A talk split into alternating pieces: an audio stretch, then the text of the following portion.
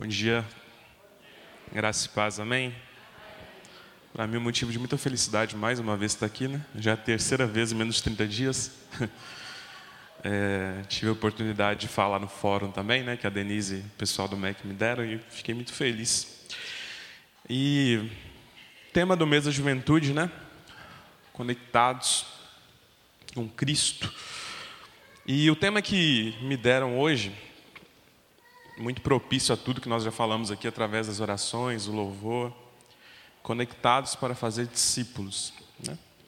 E eu queria que você abrisse novamente sua Bíblia em João capítulo 15, não sei nem se você fechou, só o verso 5, na verdade, que é o último verso que desse que passou se olha e leu. Olha aí. Vamos ler todo mundo junto então? Sou videira vocês são os ramos.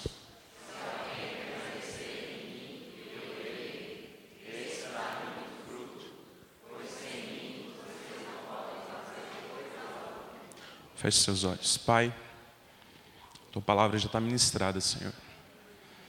Nesse momento, Jesus, o Senhor venha cuidando do nosso coração, venha cuidando, Jesus, do nosso entendimento. Que nós possamos, ó Pai, associar, Pai, através de um culto racional, Pai, aquilo que o Senhor quer falar conosco.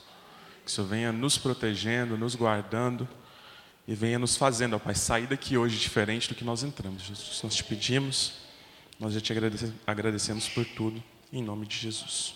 Amém. Eu sou videiro e vocês os ramos, quem está unido comigo e eu com ele, esse dá muito fruto, porque sem mim nada podeis fazer. No verso 2, o pastor senhor leu aqui, fala que o ramo ou o galho que não dá fruto, ele é lançado fora, ele é cortado da árvore, né? Tem uma música do Apocalipse 16, para quem é mais antigo aí, né? Porque hoje não escuto mais quase, só para alguns, né, Thaís?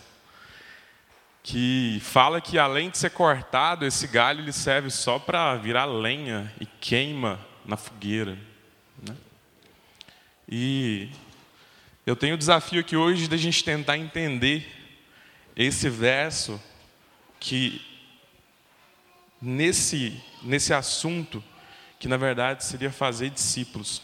E eu queria que a gente começasse de uma forma lúdica, né? Aqui nesse momento, para que a gente partisse de um ponto. Então eu queria que você fechasse seus olhos, todo mundo, vamos fechar os olhos. Eu vou dando alguns, falando algumas coisas. Eu queria que você pensasse nessa nisso que eu vou falar e tentasse criar da melhor forma possível na sua mente. E eu queria que você agora se visse em um local. E esse local seria um jardim. Então imagina aí um lugar bonito, gramado, um lago no meio, bonitas flores. E que você olhasse para o seu lado e visse o amor da sua vida. Esse amor pode ser a sua esposa, seu esposo, o seu noivo, a sua noiva, o seu namorado, o seu namorado. Para você que não tem, imagina a pessoa que você mais ama na face da terra. E essa pessoa está ali do seu lado. E nesse lugar, os animais te obedecem, as plantas te dão os melhores frutos. E nesse lugar, vocês têm uma felicidade plena, afinal, o mal ainda não existe. Todas as coisas estão sob o domínio do homem, estão sob o seu domínio. E você tem uma alegria plena. Eu queria que você olhasse para frente agora, ainda com os olhos fechados, mas imaginando o lindo pôr do sol e aquele pôr do sol magnífico que você vê quase todos os dias, ou que você deveria ver quase todos os dias, afinal, todos os dias esse quadro pintado, e você olhasse para esse além, para esse horizonte, e visse o céu se rasgando no meio, e uma glória descendo, em forma de Cristo, em forma de Espírito, e eu queria que nesse momento você relembrasse a maior alegria que você já teve na sua vida, seja o seu casamento, seja o nascer do seu filho. Eu queria que você trouxesse ao coração o maior momento de alegria que você tivesse, você entendesse que o que aquele homem aquela mulher sentiam naquele momento era infinitamente superior a isso. E eu queria nesse momento que você abrisse os olhos para que a gente partisse desse ponto. Esse local existiu, e esse local era o Éden, e para nós cristão, cristãos, essa visão que, que a gente teve aqui agora responde uma das maiores indagações da humanidade, né? De onde viemos e para onde vamos. E nesse momento, quando Deus ele tem a brilhante ideia de criar todas as coisas, né? afinal, a Bíblia relata que o universo era vazio e sem forma, e o Espírito de Deus pairava sobre a sombra do abismo, e então Deus ele começa em sete dias, de uma forma mística, ou sete momentos da história, ele começa a criar coisas, né? Ele cria os astros, ele cria o universo, ele cria a vida e ele separa um planeta específico que não poderia ficar mais próximo do Sol, porque seria quente demais, nem mais longe do Sol, porque seria frio demais. Então ele coloca esse planeta em órbita. E no último dia, no último momento, ele cria a maior coisa que ele poderia ter criado, que é o homem. E depois de sete, cinco dias trabalhando, seis dias trabalhando, ele cria o homem. Ele diz que ele era muito bom. E diferente de tudo que ele tinha criado, para dar vida àquele ser, ele sopra nas narinas dele uma porção do próprio Espírito. O próprio Espírito. Deus, então, o maior ser que existia, existe e existirá, ele coloca um pedaço dele mesmo dentro da sua própria criação. E por que isso? Afinal, né? Porque Deus ele queria, ele não precisava, mas ele queria relacionamento com o homem. Relacionamento esse que se estende por não se sabe quanto tempo no Éden, talvez dias, talvez anos, talvez eras, séculos. E em algum momento esse homem se afasta da presença de Deus. E imediatamente o que Deus faz é se programar ou se projetar ou criar um plano para que essa proximidade voltasse a acontecer. Então, no próprio Éden, Jesus já pregado em Gênesis 3, a palavra já diz que, que Jesus viria para ser o Salvador. E naquele momento que o homem sai do jardim, a todo momento da história, o que nós vemos é um Deus tentando se reconciliar com o homem. É um Deus que a todo momento busca uma intimidade com o homem, busca estar mais próximo do homem, busca demonstrar amor. E, e a gente pode ver isso, e eu vou pegar pontos muito picados aqui para a gente tentar enxergar isso. Deus, ele, quando o homem cai, ele vira cativo no Egito, ele liberta o homem do Egito através de Moisés, Arão. Ele leva esse homem de volta à terra prometida. E a gente sabe que era, foram anos tortuosos de deserto, né? anos onde o calor durante o dia era escaldante e o frio durante a noite era muito alto. Mas Deus, na sua infinita misericórdia, coloca uma coluna de fogo à noite e uma nuvem de dia, melhor que esse ar-condicionado, pastor. Pode ter certeza disso. As roupas deles não se gastavam, e no momento de fome, Deus manda maná, que a Bíblia fala que tinha gosto de pão de mel. Olha que delícia. E o povo enjoa do maná e Deus manda carne, através de aves. Sempre Deus ele tenta criar uma, criar uma ponte, estreitar o relacionamento dele com, com o homem, e a todo momento ele se mostra assim. E o homem sempre tentando fazer uma separação dele com o próprio Deus. O homem, em alguns momentos, ele tem alguns lapsos de querer buscar a Deus, né? Em extrema necessidade, ele vai atrás de Deus. E mais uma vez, o, homem é cativo lá no reinado da Babilônia. E Deus, através de um decreto, né? através do rei Ciro, de uma forma milagrosa, liberta mais uma vez o homem, o homem clama por isso.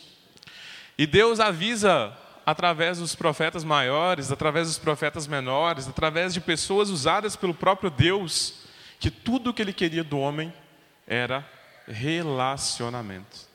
Relacionamento. Deus ele não precisa da sua intelectualidade, Deus não precisa do seu dinheiro, Deus não precisa de nada, porque ele é dono de tudo. Então só tem uma coisa que Deus queria do homem: relacionamento, coração. Ele queria o homem mais próximo dele, ele queria que aquele projeto inicial, pastor, se perpetuasse, né?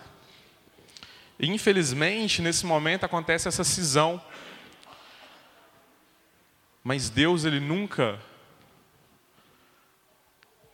desistiu da, da proposta original. E ele sempre buscou com que o homem se aproximasse dele. Se a gente voltar lá nesse jardim, para a gente pegar o outro ponto de vista, né? Eu tenho a presença magnífica de Deus, eu tenho essa esperança e esse amor todos os dias. A Bíblia fala que na viração do dia, ou seja, todos os dias à tarde, o que nós temos é o próprio Deus encarnado em forma de espírito, trindade, descendo e olhando nos olhos de Adão e perguntando: Como que você está, meu filho? Como que você está, minha filha? Como foi o dia? E o homem ele prefere um, um van de leite, ele prefere um momento de uma ordenança que era não fazer e ele vai come daquela fruta e Deus ele não podia voltar atrás na própria palavra então o homem ele recebe o castigo da morte que não seria eterna ele recebe o castigo da morte e nesse momento ele é afastado do jardim no momento que ele é afastado do jardim o homem ele se corrompe ele começa se afastar ainda mais de Deus.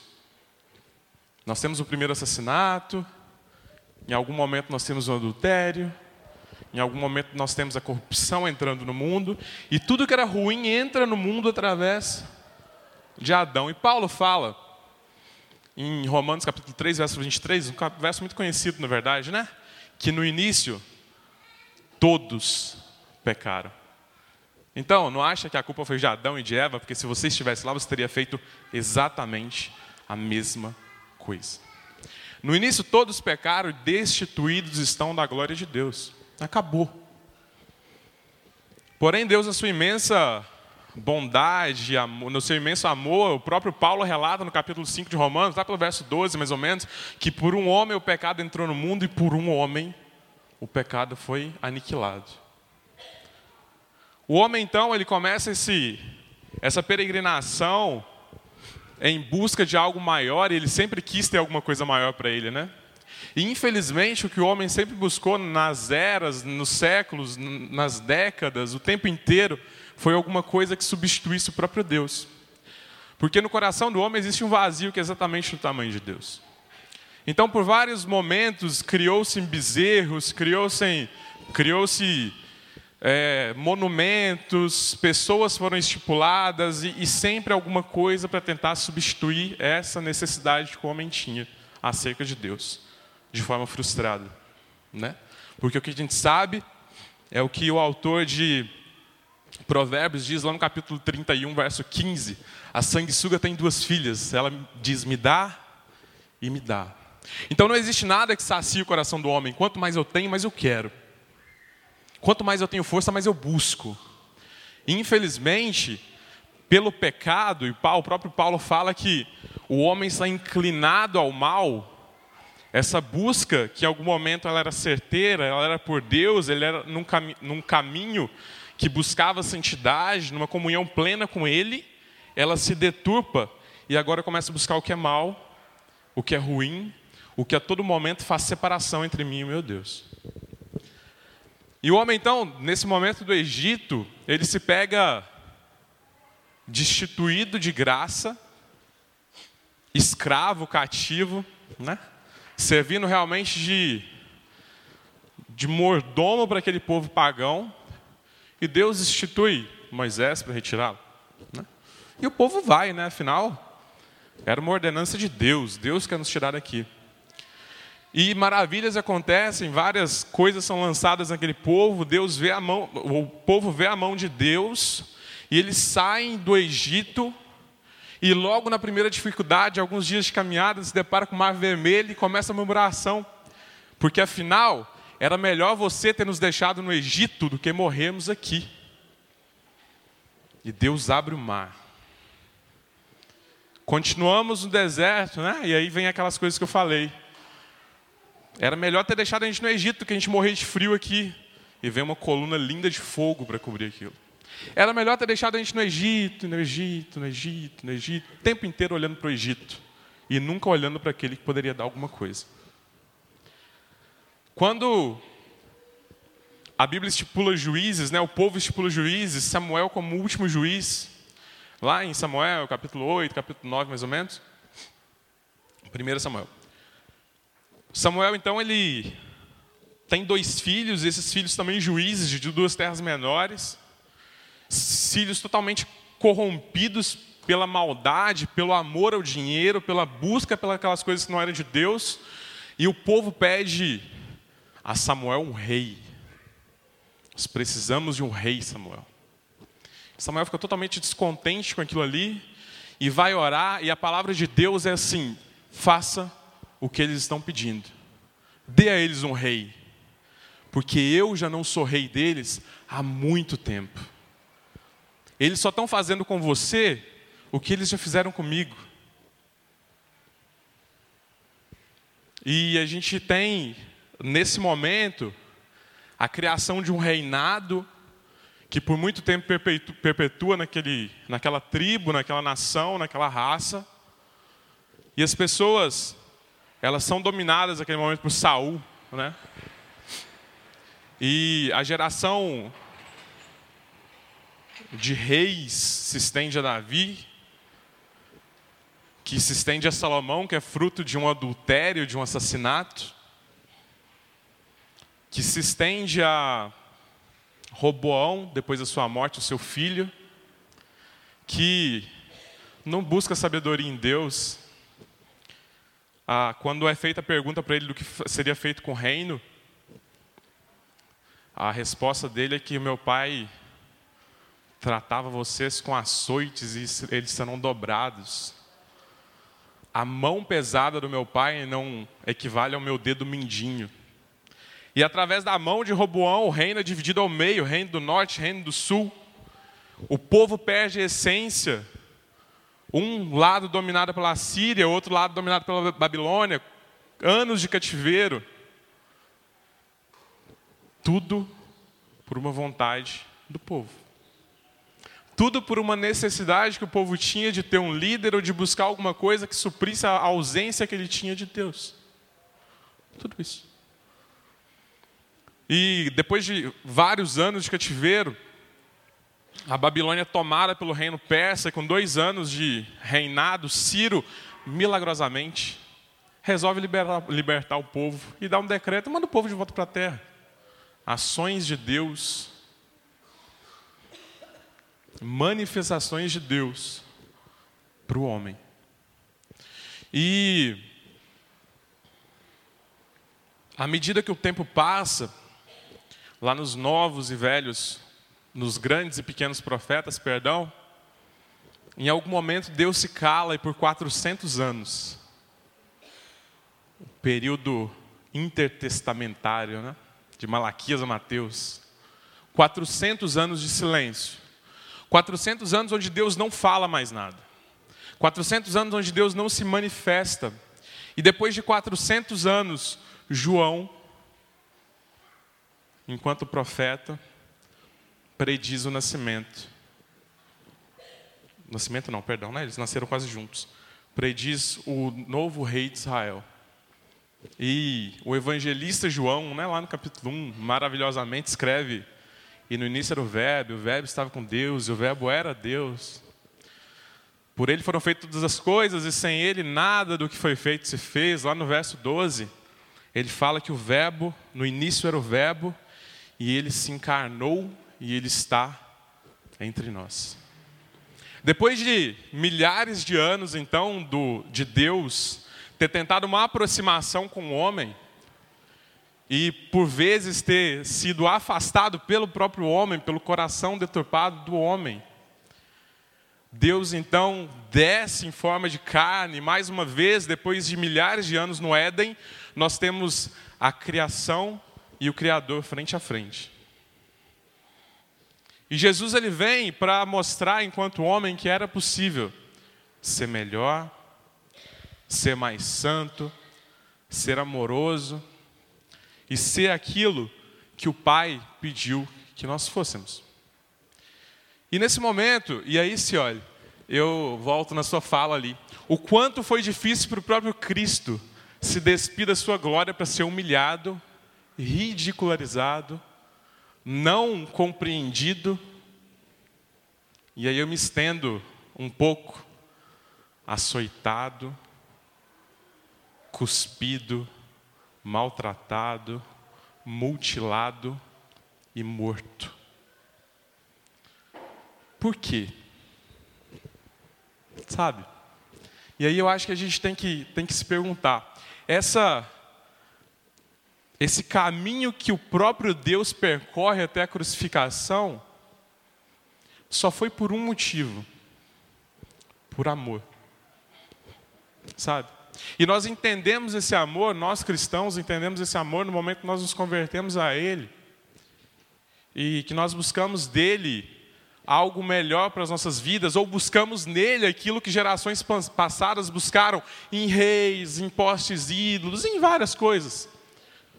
Nós entendemos esse amor quando nós buscamos em Cristo aquela peça do quebra-cabeça que encaixa dentro do coração. E a partir daquele momento não se precisa mais de nada. E chegando onde a gente precisa, depois dessa introdução, brincando.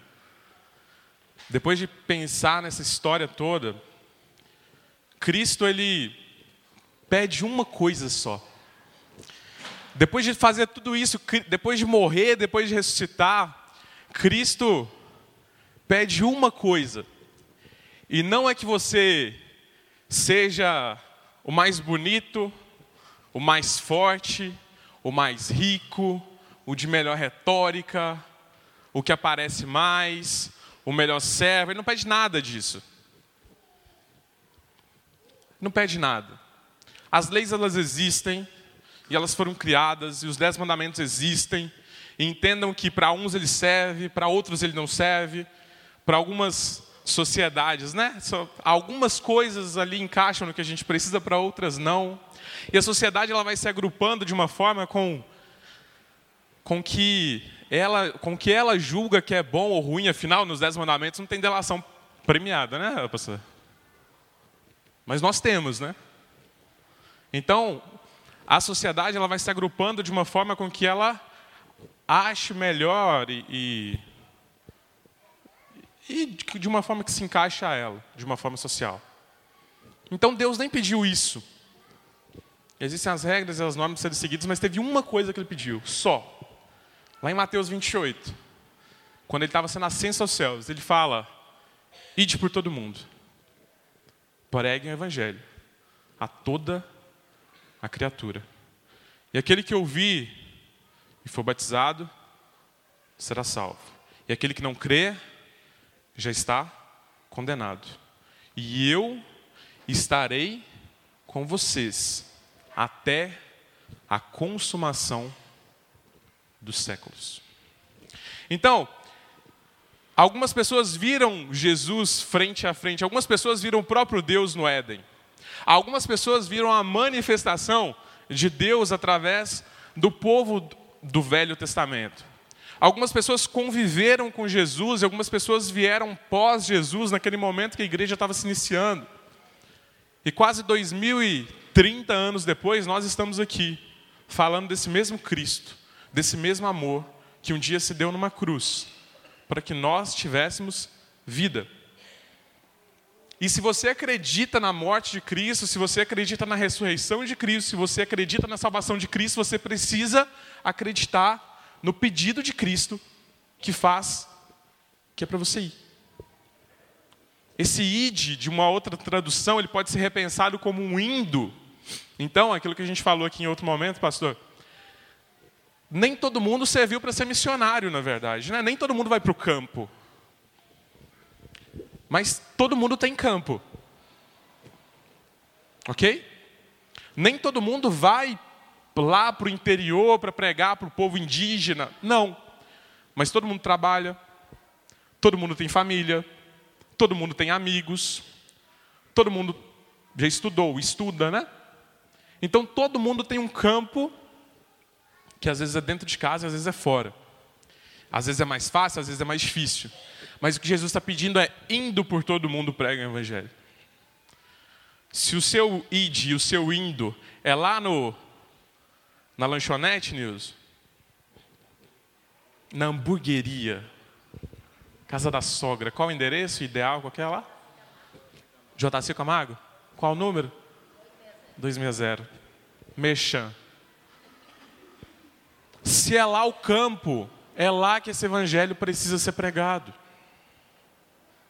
Esse amor precisa ser passado para todas as pessoas, se é nele que eu acredito. Uma vez eu participei de um congresso lá em, no Rio de Janeiro, Eu Vivo para a Glória de Deus, foi o primeiro congresso. E o texto dele foi Romanos 8, 19, que fala a expectação do universo aguarda pela manifestação dos filhos de Deus. E teve um pastor, isso já tem uns seis anos, teve um pastor, no primeiro dia, que ele falou que o universo já viu de tudo. O universo já viu a própria criação, o universo viu a destituição do homem da glória, o universo viu a, a reconstrução do homem enquanto glorificado, enquanto Jesus Jesus, é, o universo já viu o muro de Berlim ser derrubado, o universo já viu a Primeira Guerra Mundial, a Segunda Guerra Mundial, o universo já viu tudo o que você puder imaginar. Mas a Bíblia fala que ele aguarda pela manifestação dos filhos de Deus. Manifestação essa que nós não fazemos às vezes porque a gente acha que a gente é pequeno demais. Manifestação essa que eu não faço porque às vezes eu acho que eu não sei falar em público. E eu não preciso disso. Manifestação essa que eu não faço porque, ah, sei lá, tem a Thaís que faz missão na igreja, deixa para Thaís. Manifestação essa que eu não faço porque eu sou covarde ao ponto de pegar o amor de Deus e guardar para mim e achar que ninguém mais precisa dele. Entendam que o galho que não dá fruto, ele é arrancado e ele vira lenha. E às vezes nós brincamos demais com o mundo espiritual. Às vezes nós brincamos demais com Deus. E nós esquecemos que o Deus amoroso que se destruiu da sua glória, o Deus amoroso que desceu por mim, por você, e se crucificou por mim, por você, entregou a sua vida por mim, por você, é o Deus que mata o corpo e destrói a alma. Às vezes nós pegamos essa missão que é dada a todos, de uma forma muito pontual, a gente bota lá no bolso, porque a gente acha que a gente não tem capacidade. E a gente, e a gente esquece que Ele estará conosco até a consumação dos séculos para apoiar, para amar, mas para julgar também. E se nós, nesse momento, perguntássemos o que já foi perguntado aqui há duas semanas atrás, quando eu estava aqui pelo Zé Augusto, ali o Zé, quantas pessoas você trouxe para Jesus esse mês? Para quantas pessoas você falou de Jesus nesse ano? Quantas pessoas você colocou ao pé de Cristo? Eu vou estender até um pouco mais, desde o dia da sua conversão. Porque se a sua resposta for nenhuma, alguma coisa precisa ser revisada. Alguma coisa precisa ser repensada. E talvez algumas pessoas aqui precisam ser convertidas por Jesus. Se a sua resposta for nenhuma, uma vida precisa ser reestruturada. Porque a Bíblia fala que uma vida ela vale mais que o mundo inteiro. Se você já ganhou uma vida para Cristo, há festa no céu. Se você não ganhou, Talvez esse amor realmente não tenha te alcançado. Talvez esse amor que você deu na cruz um dia ainda não entrou e igual uma flecha no seu peito. Porque quando nós ganhamos uma coisa nova, quem já foi criança aí ou quem é criança, né? Quem já ganhou um brinquedo novo, o que mais quer é brincar com ele. É mostrar Ele para as pessoas, sabe? E com o amor de Cristo não pode ser diferente. No momento que eu recebo esse amor, a primeira coisa que eu tenho que querer fazer é mostrar Ele para as pessoas. Porque não existe ninguém que seja inalcançável ao amor de Deus. Nós estamos aqui e cada um tem sua história de vida e sabe quanto foi difícil estar aqui. Alguns vieram do samba e do pagode, né? Na profissão de fé. Alguns estavam no lamaçal de pecado. Mas a glória de Cristo em algum momento abundou sobre as nossas vidas. E eu falo alguma coisa muito mais séria nessa noite. Jesus não volta para pregar mais o Evangelho. Jesus não volta mais para se mostrar enquanto Deus. A Bíblia relata que Jesus voltará para levar a sua igreja. E a missão de pregar o Evangelho, ela é minha e ela é sua. Eu queria que você fechasse seus olhos mais uma vez, você curvasse sua cabeça e que você falasse com Deus nesse momento. Falasse com Deus sobre esse chamado que talvez por muito tempo você achou que você não tinha, mas que você tem. Esse chamado que você recebeu de forma espontânea quando você aceitou o amor de Cristo. Esse chamado que você recebeu porque você agora não é mais um desconhecido a Deus, você agora é filho dele. E a intenção dele é que a família cresça, né? que ela se multiplique. E ela só se multiplica se você trabalhar. Se você falar desse evangelho, se você caminhar dentro desse evangelho de uma forma que outras pessoas sejam alcançadas por ele. Não torne a sua vida uma vida de salvação, entre aspas, medíocre. Faça o sacrifício de Cristo valer a pena. Não quer dizer que se você não trabalhar, ele não valha. Ele vale e valeu. Ele foi o maior sacrifício da história, o maior ato de amor que uma pessoa poderia ter feito. Mas entenda que o universo ainda aguarda a manifestação das suas mãos. Olha a Deus nesse momento.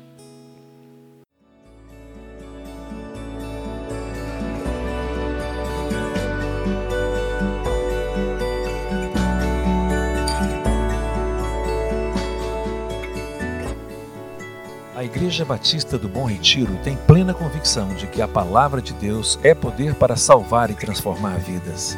Nosso desejo é que essa mensagem tenha alcançado seu coração. Para saber mais sobre quem somos e em quem acreditamos, acesse ibbrpatinga.com.br.